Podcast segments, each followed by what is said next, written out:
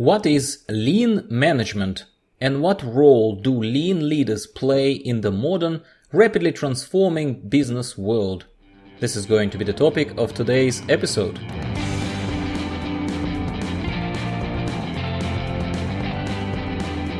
Hello, everyone, and welcome back to the Join Agile podcast and YouTube channel. If you're new here, a particularly warm welcome to you. I am Dimitri. I am Lean Agile Transformation Coach from Sydney, Australia. I aim to talk to my followers every couple of weeks about all matters lean and agile, explaining key concepts using simple language and occasionally addressing niche and more complex topics that impact you in your professional lives and job search.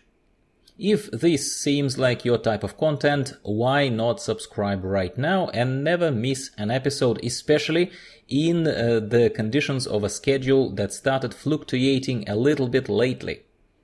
Speaking of this schedule and the format of the episodes, I consider myself to be a truly agile person, so I, uh, so to speak, eat my own cooking, as one of my former bosses used to say. I have a plan and I follow it until the situation changes or demands further adjustments. So as announced on the previous episode, my work on the Lean Agile Practitioners testing program has entered a new phase lately, consuming virtually all of my free time. So I had to optimize further around the format and release schedule of these podcast episodes. So priorities, my friends, basically, I'm sure, I'm sure you'd agree that those are kind of important. This is the part of the reason why this week I reverted back to audio first format, where the podcast episode was recorded and released before YouTube video was uploaded. My apologies to my more visual friends who started getting used to seeing my animated face on your screens. YouTube video um, is audio only this week with um, a static image which kind of probably is not that different to seeing just me talk to you, but instead of that, it's a static picture. Um, but literally, I had seriously no time to set up the recording studio and edit everything that requires an upright posture and a reasonably ironed t-shirt. All right. So after this slightly long and a little bit awkward disclaimer, uh, let's jump into the topic itself. So how important are elements and the mindset of lean to the layers of management and broader senior leadership that a lot of us have to kind of depend on when being employed by all sorts of companies, big and small? If you are a believer in the new ways of working and uh, effectively disrupting the old methods that clearly didn't work that well otherwise why wouldn't why would we all be looking for these new ways right uh, well, then you probably would agree with me that without uh, without a leadership that has appreciation of lean thinking principles, most impactful agile values and principles as well, you wouldn't travel very far in your organizational transformation endeavors, no matter how early on those are, no matter how mature looking they are. Uh, every inch of this path that you would have to kind of walk uh, would be painful and making you wonder why do you even try. So lean thinking is supposed to be at the core of any transformation, agile transformation that you may have heard of. Still, lean thinking principles are something that's underpinning that. It changes how the organization uh, works and operates. Main lean thinking principles uh, that could be simply summarized as continuous improvement, respect for people, and focusing on delivering customer value um, as a priority, it needs to be driven from above, from your senior leadership and management.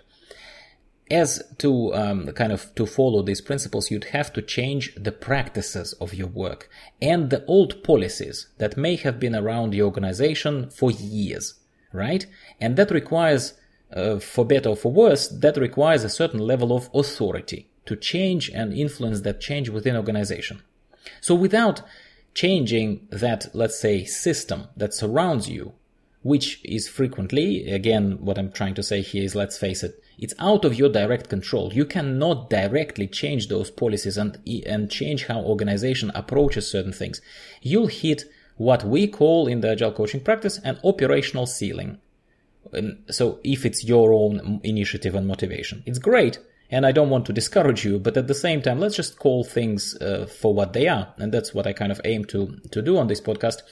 Um, so uh, you might get disillusioned, pushed down back into the depths of those outdated legacy policies and processes, or possibly you'll just quit and you'll just seek sunshine somewhere else, right?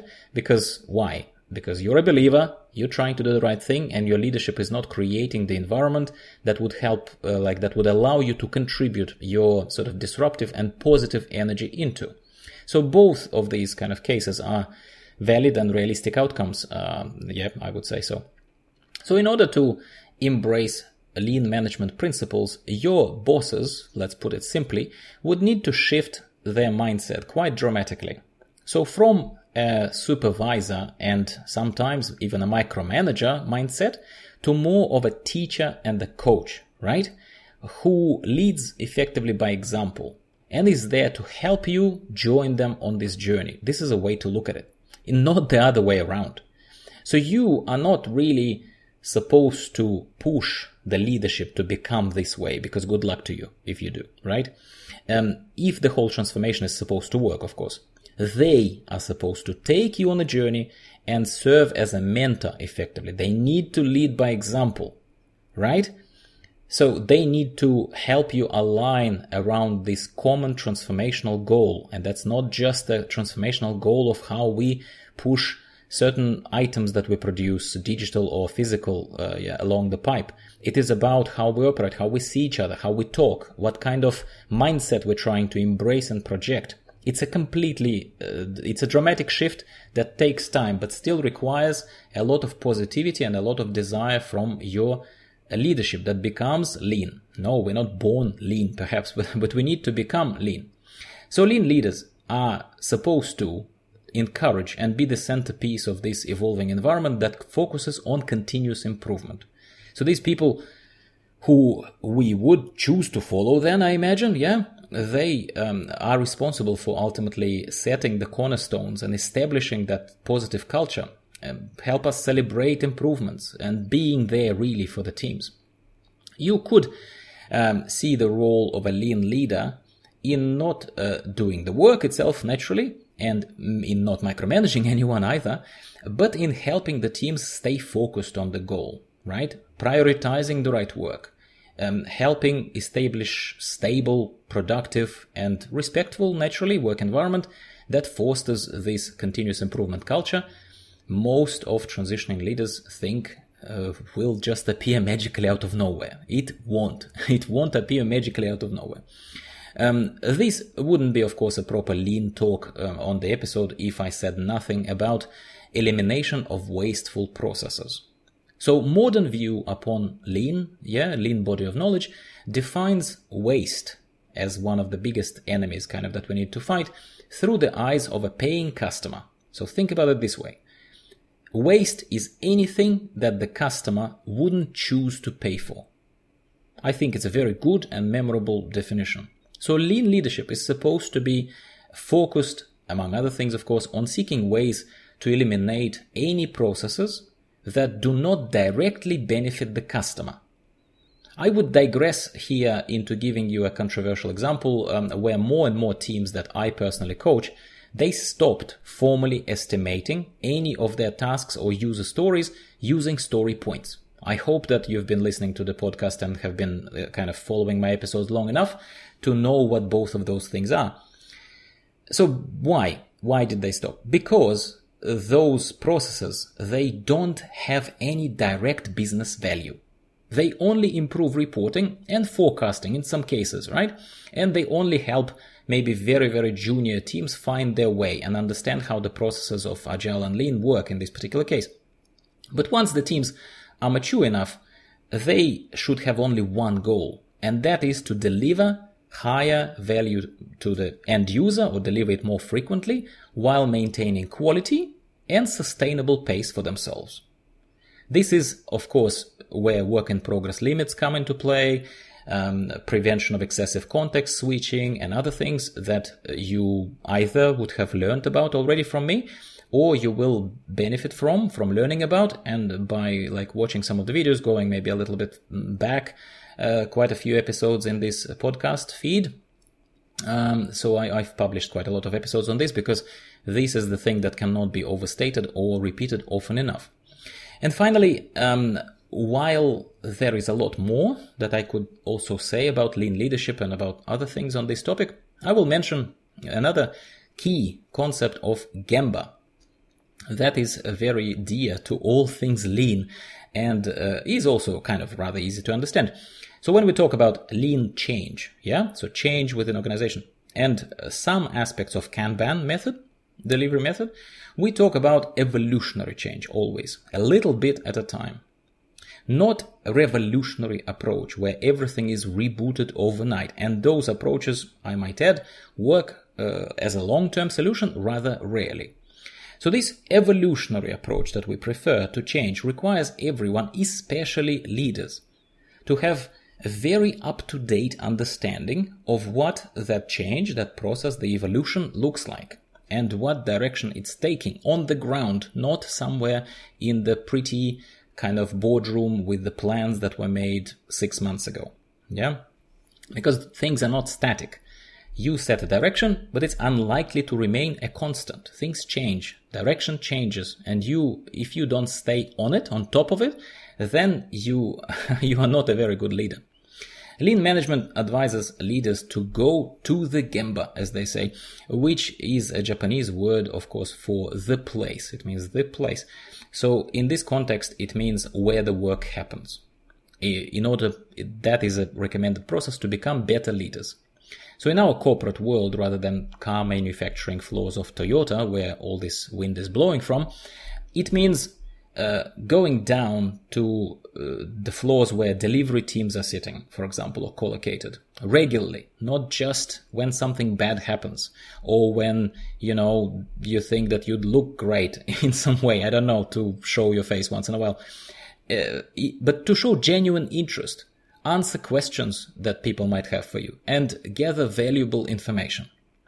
You know that statement, the overused statement of my door is always open it is literally leadership from the 90s, from the 1950s, yeah? From not even just from the 90s in general, from 1950s. It is outdated by humongous margin.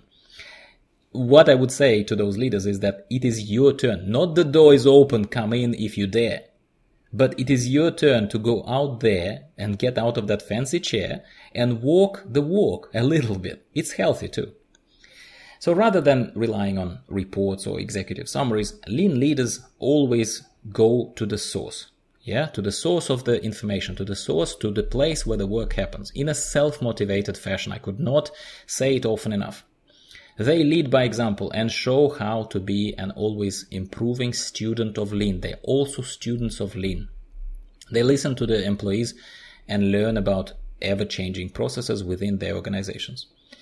Um, they are ultimately there to help remove anything that blocks the actual value from reaching the end user. Let's just focus on that.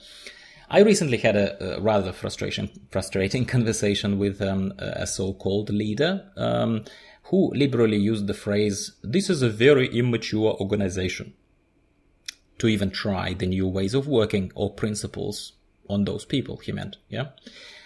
I hope I don't need to say that from my little tribune here that this is a very defeatist way of someone who either has given up or simply never was even cut out for the role of a senior leader and effectively to be a captain who will steer this ship anywhere good.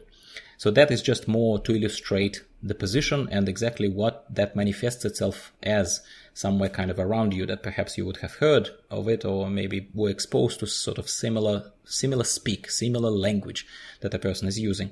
As a final encouragement from me here to any of you listening right now, um, I would say seek proper understanding of broader lean principles beyond this really core kind of key stuff that I've given you. As these principles, they help you build much better working environment and deliver value to the customer without too much trauma or too much pushback. Seek leadership that understands, either understands the value of those principles and um, like tries to improve their work environment, the culture of their company, or is at least open to hear and to learn about those principles because lack of knowledge is hardly a bad thing. Lack of motivation to learn and defeatist attitude is something that is not forgiven. That is, uh, that is just, you know, bad, flat out. Let's just call it bad. Yeah.